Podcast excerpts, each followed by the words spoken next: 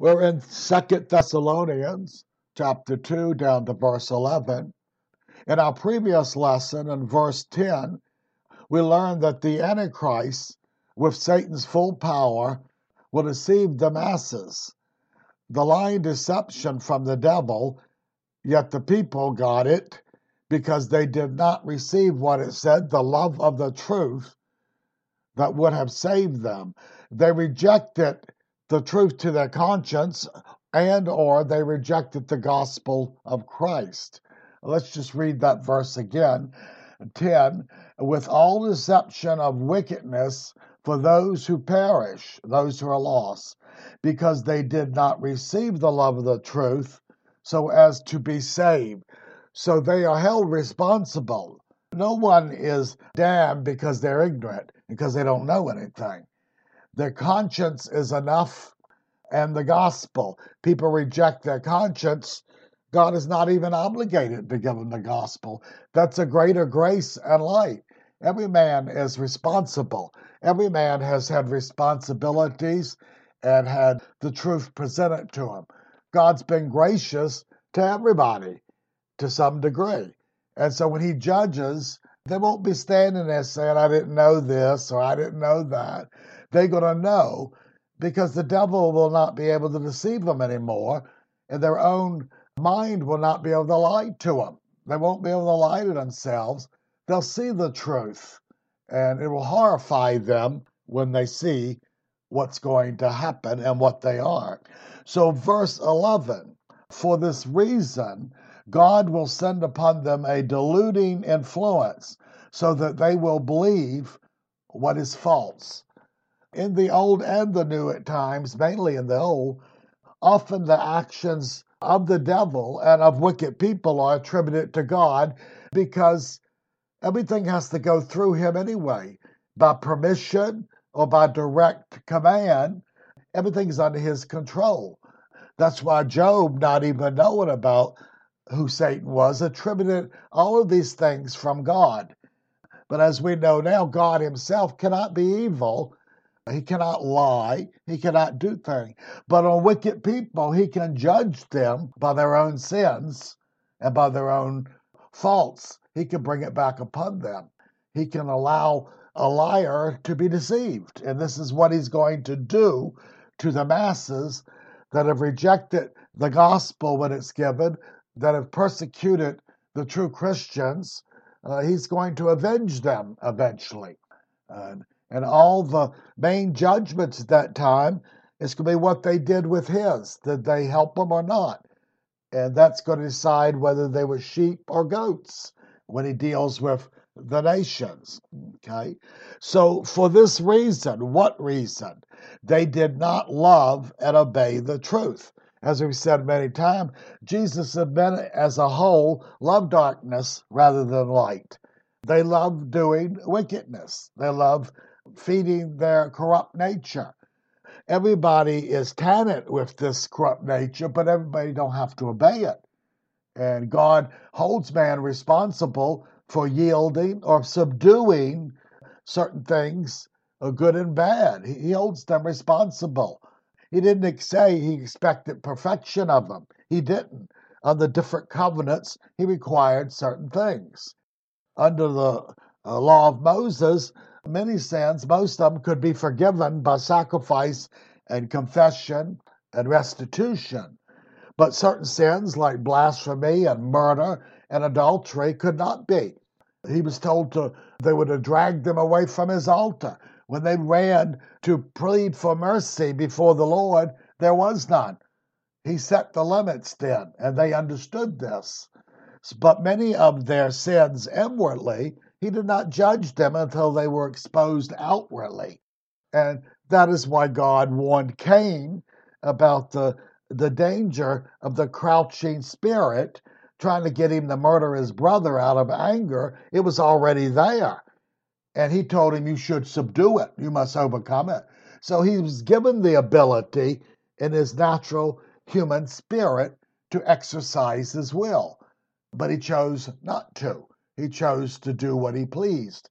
And people often, it says they will not come to the truth lest their deeds, their works be exposed, because many of them are selfish, covetous, wicked, perverse, and they don't want it exposed. They enjoy their sins. So he said that's what happens to most mankind. But it's on them, it's not on God.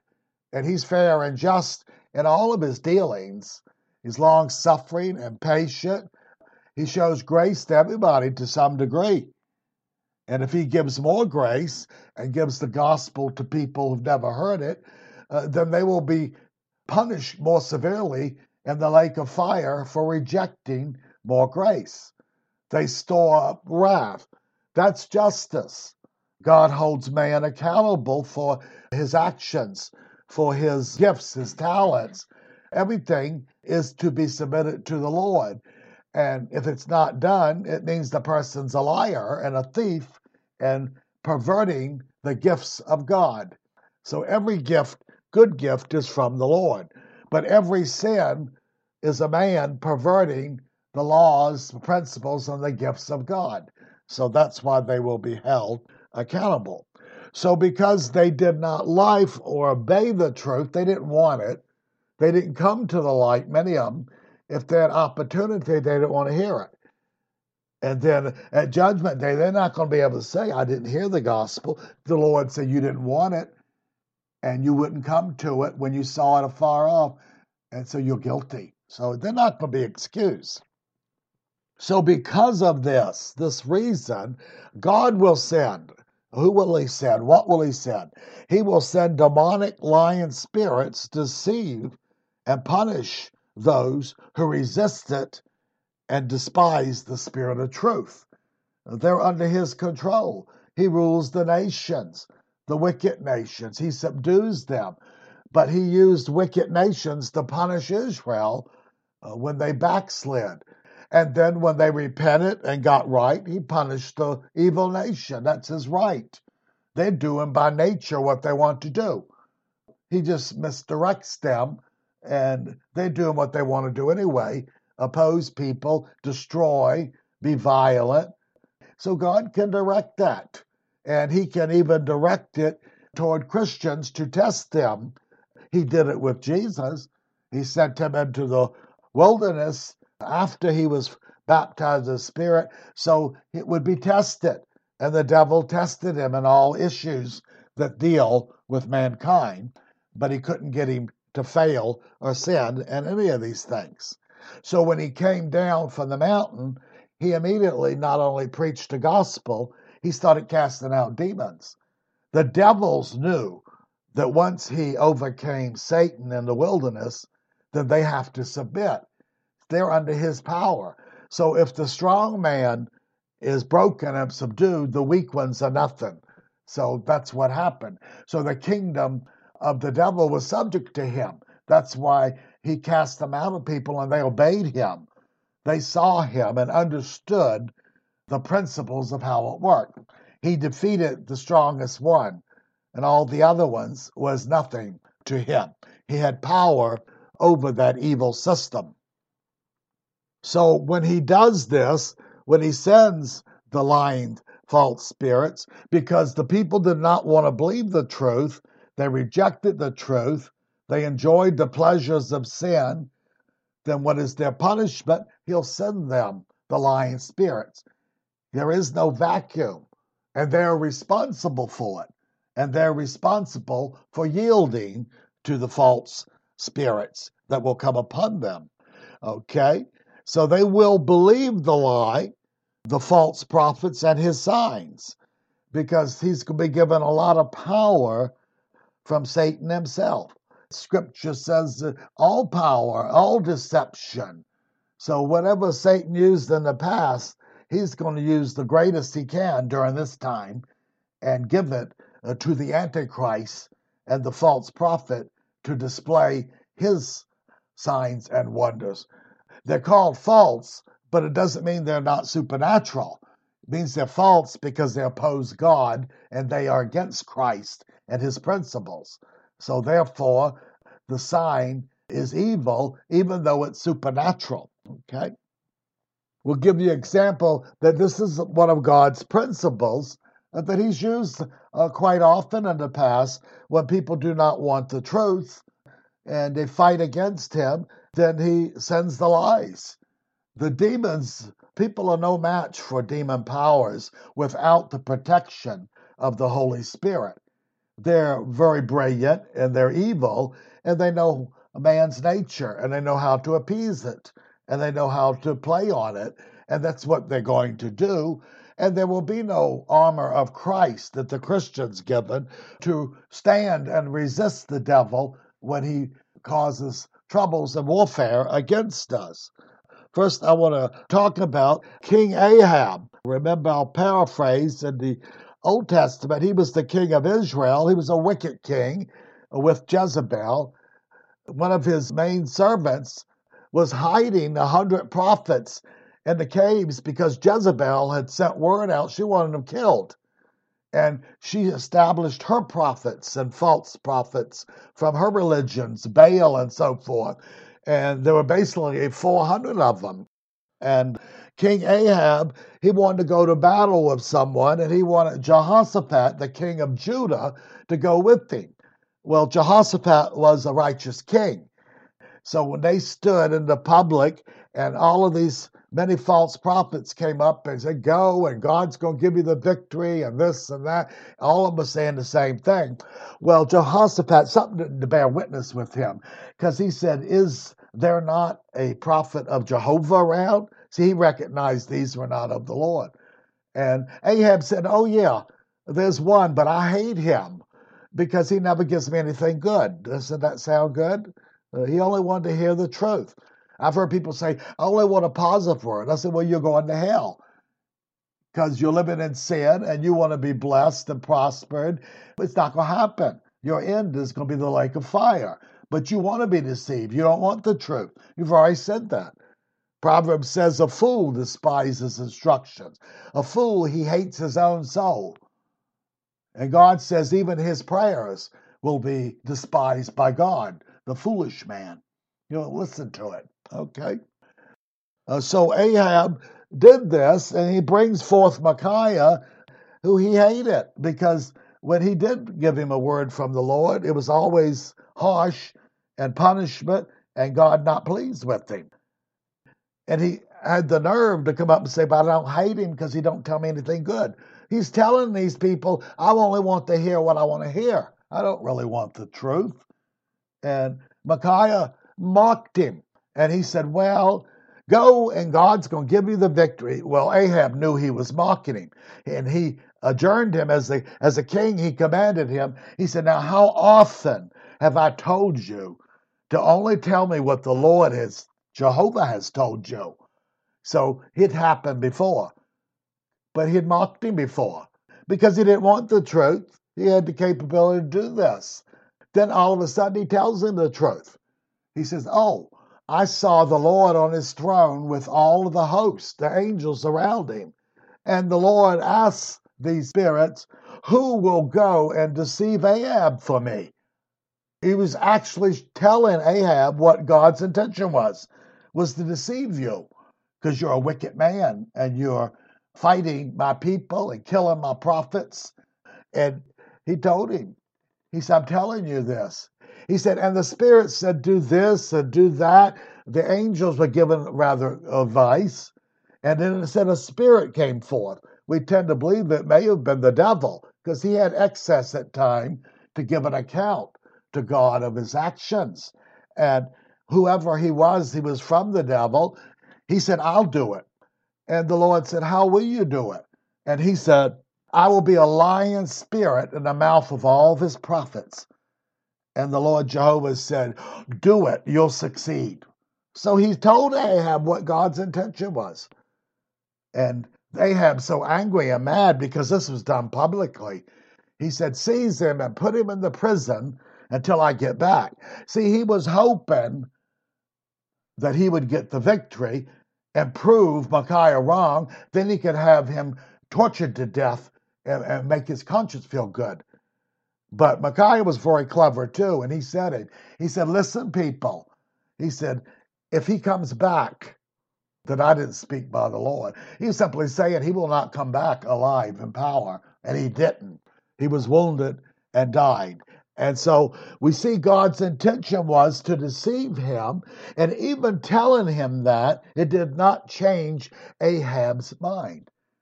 You tell people certain things, they know it's the truth, and they don't want to believe it. They don't want to accept it. So they lie to themselves. And when they do that, uh, demons take advantage, lying spirits, and confirm them in the lie. And so he found out that he was wrong, and it cost him his life. Uh, almost cost Jehoshaphat his life, but the Lord intervened and saved him. So that was in Kings chapter 22. So we're seeing he listed Ahab to the false pagan prophets, and yet Jehovah's prophets were hiding to be protected, and Micaiah was the only one openly speaking, sort of like Elijah at the time.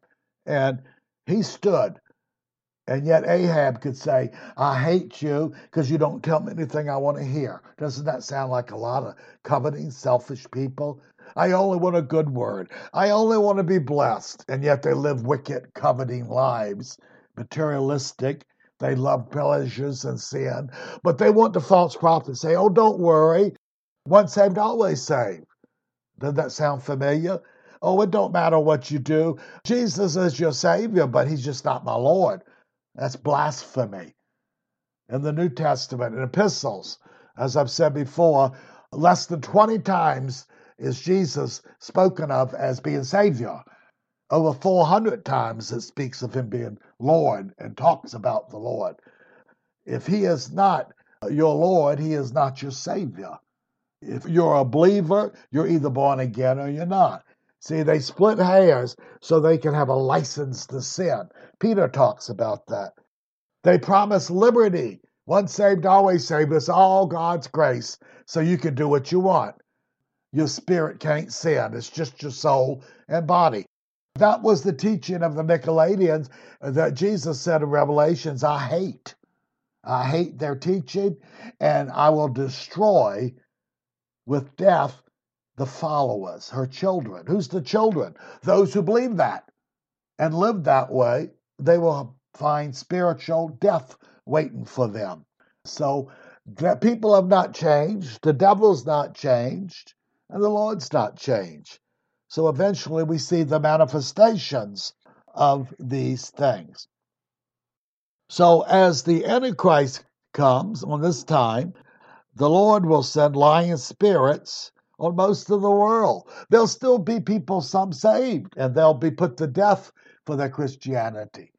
But he will rule most of the world, not completely because it's implied he'll go up and destroy Russia. If you read the area, Russia's going to be destroyed two or three times before the final end. So we need to understand that God has control, but the Antichrist, anybody that opposes him, he's going to go after and subdue them. Remember the devil when he tempted Jesus? He said, If you fall down and worship me, he showed him all the kingdoms of the world in a moment of time. And he says, I'll give them to you. And that must have been a temptation to listen to this. Well, he offers that to the Antichrist, and he takes it. And he's just as deceived of everybody else. He thinks the devil's going to promote him to be the world leader and is going to empower him, and his kingdom will rule the world.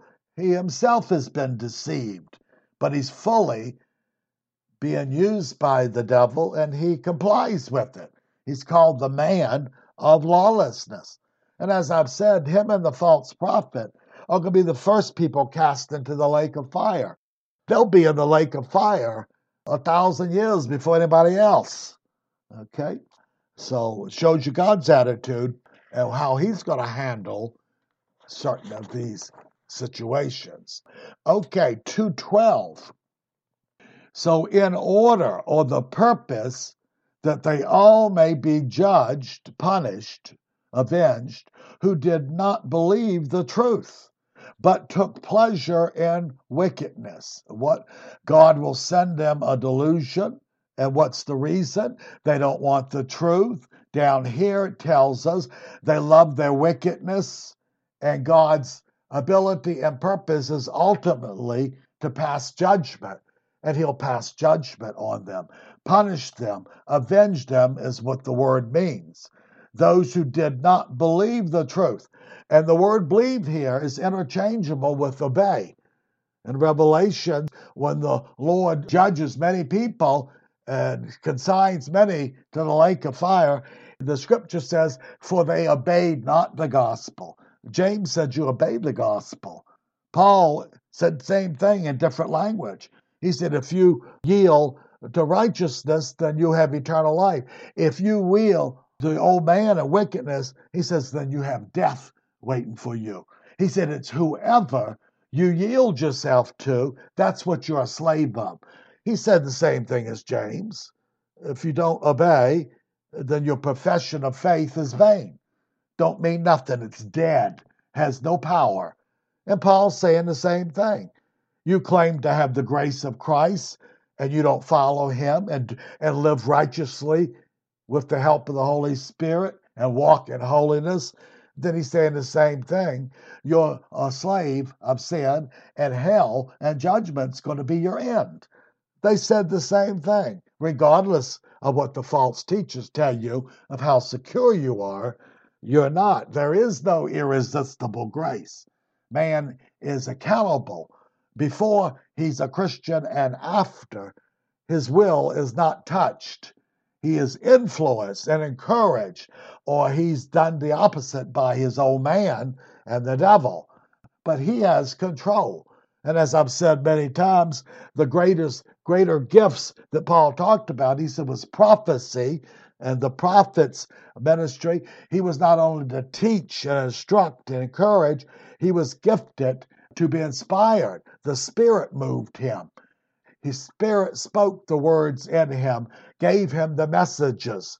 And so it was God's messages. And yet, he said, the spirit of prophets are subject to prophets. They were not overwhelmed. They didn't have to speak. They could obey the Lord or not obey the Lord when he gave them. What examples of speaking in tongues? There are some real speaking in tongues, and a lot of it's a bunch of baloney, but the scripture said they spake as the Spirit gave utterance. This takes two it takes the person and the Holy Spirit to manifest any gift or ministry that comes from the Lord. So, what we see is the purpose is that they may be damned, punished, and avenged the wicked who rejected the truth and did not obey the gospel and despised the Spirit's instruction and warning, and who loved their sins, lovers of pleasures more than lovers of God. So he's telling you there is pleasure and happiness and a lot of sins of the old nature. That's why people do it. But it's called for a season. When the person's life's over, he will spend eternity in hell, the lake of fire he will have everlasting punishment. So, so what? Like Jesus said, if you gain the whole world and lose your soul, has it profited you? What is it going to do you? So we go see this happen with the Antichrist. He will rule, but only for seven years, and then he'll spend the rest of eternity in the lake of fire, being punished and avenged by God's holiness against his evil nature. Okay? So believe and obey, remember, is often changeable. They love the pleasures of sin. Let's go to Hebrews chapter 3. Look at verse 12 and 13. Beware, brethren, he's talking to the Christians, lest there be in any of you an evil heart. Means you're meditating evil. Some of the Hebrews, who I wrote the letter, Christian Hebrews, they were considering going back to the law and rejecting Christ to do it. And he's given them a warning what will happen to them. But he says, Lest any of you depart with an evil heart of unbelief, it's interchangeable with disobedience in departing from the living God. So he's talking about true Christians. He says, Be careful don't allow an evil heart to convince you. Don't let your old nature and the demon lie to you and tell you it'll be better under Judaism, going back to the sacrifices, the law of Moses. Well, if they tell you this, they're telling you a lie because it's not in effect anymore. It's been abolished and fulfilled. So all the sacrifices, animal sac and everything is not avail you. And to do it, you have to trample the blood of Christ. And he said, How much greater punishment do you think you'll receive? Like we say, it's better not to have known the Lord than to turn your back on him and walk away. So he warns them of this, but he says, exhort, encourage one another, warn one another while it is time, while you have the time, lest any of you be hardened through the deceitfulness of sin. Sin deceives. You play with it long enough, it'll deceive you, it'll lie to you. Uh, people don't know that. They think they're in control. But Proverbs says sin is like a cord. Well, you wrap a light cord around you a couple times, you can break loose. But as you keep wrapping it and wrapping it, there's a point where you don't have the strength to break it anymore. It subdues you. And that's what sin does with those who play with it. Now, look in the same chapter, verse 17 and 19. Now, with whom was God angry for 40 years? Those he saved out of Egypt. Those who went through the Red Sea, it was a form of baptism. They entered the covenant. They had Passover. God delivered them. Who was he talking to? True Israelites, okay? He said, But those are the ones he was angry with. And was it not with those who sinned? Those who started to rebel and sin, whose bodies fell in the wilderness. When he had enough of it, he let that whole generation wander for 40 years until they were dead to bring the next generation in. Everyone over 20, except for Joshua and Caleb, every one of them over 20 did not get into the promised land, Canaan. And God sent them around the deserts and he took care of them because the next generation grew up. So after 40 years, the 20 year olds are 60 years old and they've got children and children. And those are the ones that went in. All the rest of them had died off because they despised God's word. He revoked the promises he gave them. Okay? we don't keep God's word, he does not keep his word as far as certain promises to individuals. Those promises are based on you staying in the Lord. If you get out of the Lord, He's not obligated to answer you. A lot of people think, well, if He gives a prophecy, it has to come. No, in certain cases. Oh, there's certain prophecies according to nations and stuff that are going to happen, and God's telling us that. Man don't have too much to do with it. But he said, if any time in Ezekiel I promise to do good to a people, a nation, He's saying, I prophesy and go tell them I do them good. He said, if they turn to evil, I will repent of the good I intended to do them, and I will do them evil. I will punish them. So that's the principle. I've had many people I've counseled years ago, and they're still holding to God's word, some promise that they got when they didn't fulfill the promise. And they're still believing it, but it's a lie now. It doesn't apply. See? They should have gone back and got straightened with the Lord and seen what He decided to change. People forfeit God's blessings by getting out of grace and by rebelling against the Lord. They forfeit the good He intends to do them. As the Lord Himself said, it's not His will that any perish, but all come to the knowledge of the truth. So God's initial will is He wants everybody to be saved and go to heaven. And we know most people are not going to. So God's will is not done, is it? Uh-huh. Because man has a will, man has a corrupt nature, man has the devil tempted him, and he has choices. But it was not God's initial will for anybody to be perishing. He made the hell for the devil and his angels. And then man just became a wickeder and wickeder. So one scripture implies he may have enlarged the borders to make room for all the wicked people. Okay? And so, what does he say here? He said, They fell. And to whom did he swear that they would not enter his rest? The ones he gave all the promises to. The one he promised the milk and honey. The one he said, I'll deliver you and set up a kingdom when you get in. He had many promises for them. And he tested them. Scripture says uh, 10 times. That could be a figure, it could have been literally. And they failed. And that's when God finally said, Enough's enough he revoked his promises to them because they broke the covenant with him. Okay?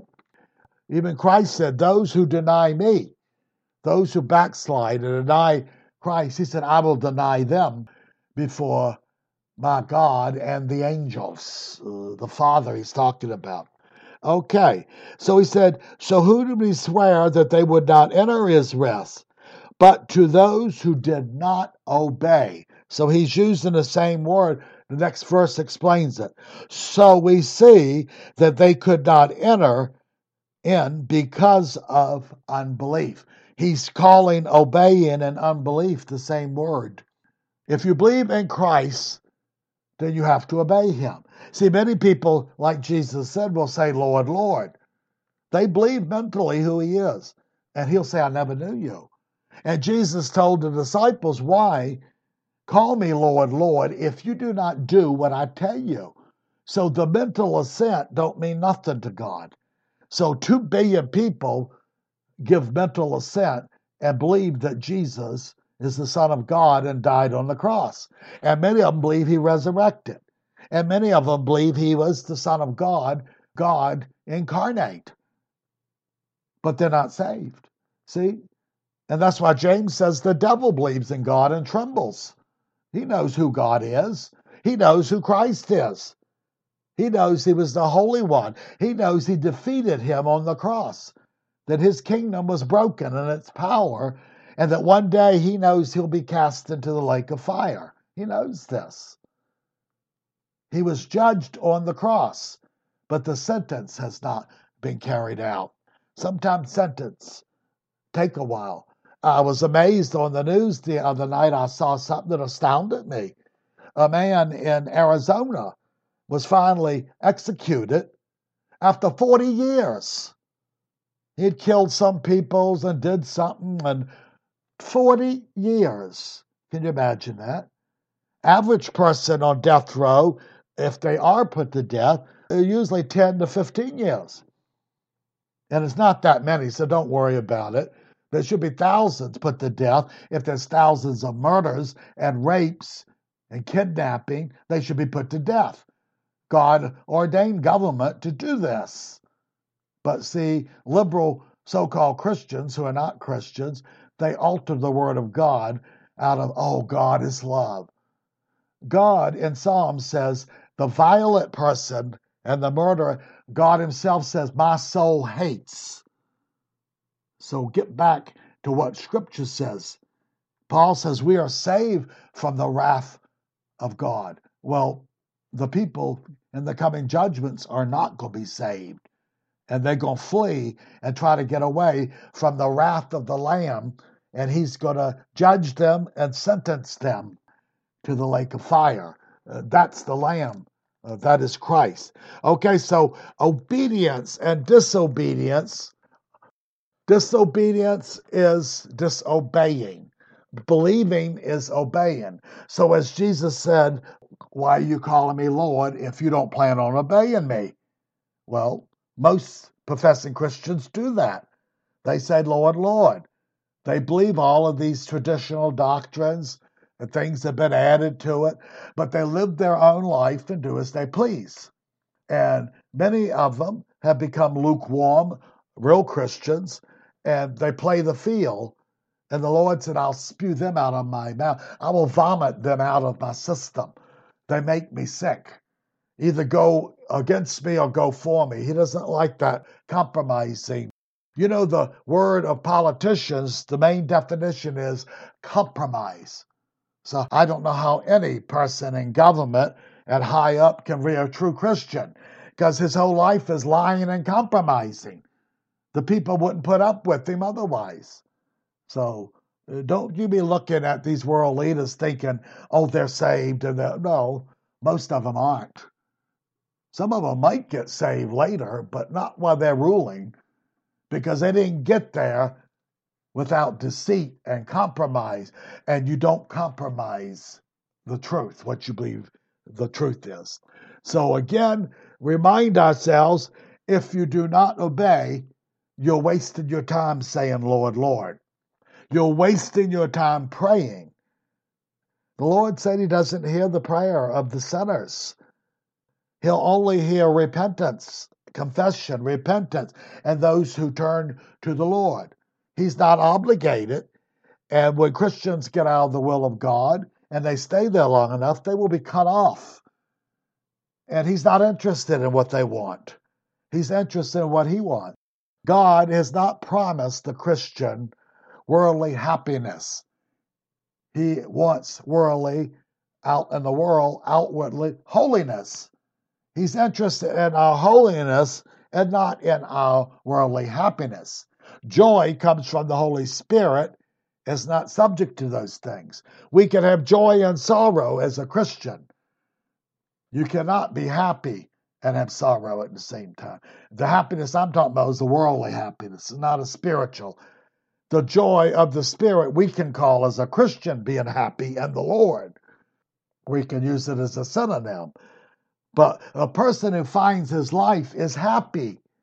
And Jesus said he'll lose it eternally because he's self absorbed, self seeking. He loves the pleasures of this world rather than God. He wants to do his own thing. He wants to be independent like Lucifer did. And so when they got independent, what was left? No holiness, just wickedness and evil. And that's what he's going to give them the punishment for that. So we need to get back. If we're going to call ourselves Christians, we better be obeying the Lord on areas that we know he's dealing with. If we're stubborn and willful and resistant, you're going to be surprised when you drop dead. But you will be speechless you'll know the truth and you won't have nothing to argue or say. You'll know you got what you deserved. But the masses of Christianity, they think they're good by their own standards. But the true backslider, he knows he got what he deserved. And that's why he's going to be speechless. There is no argument. And most of the professing Christians that never known the Lord that say, Lord, their eyes are going to be open. And they can say, He was not my Lord.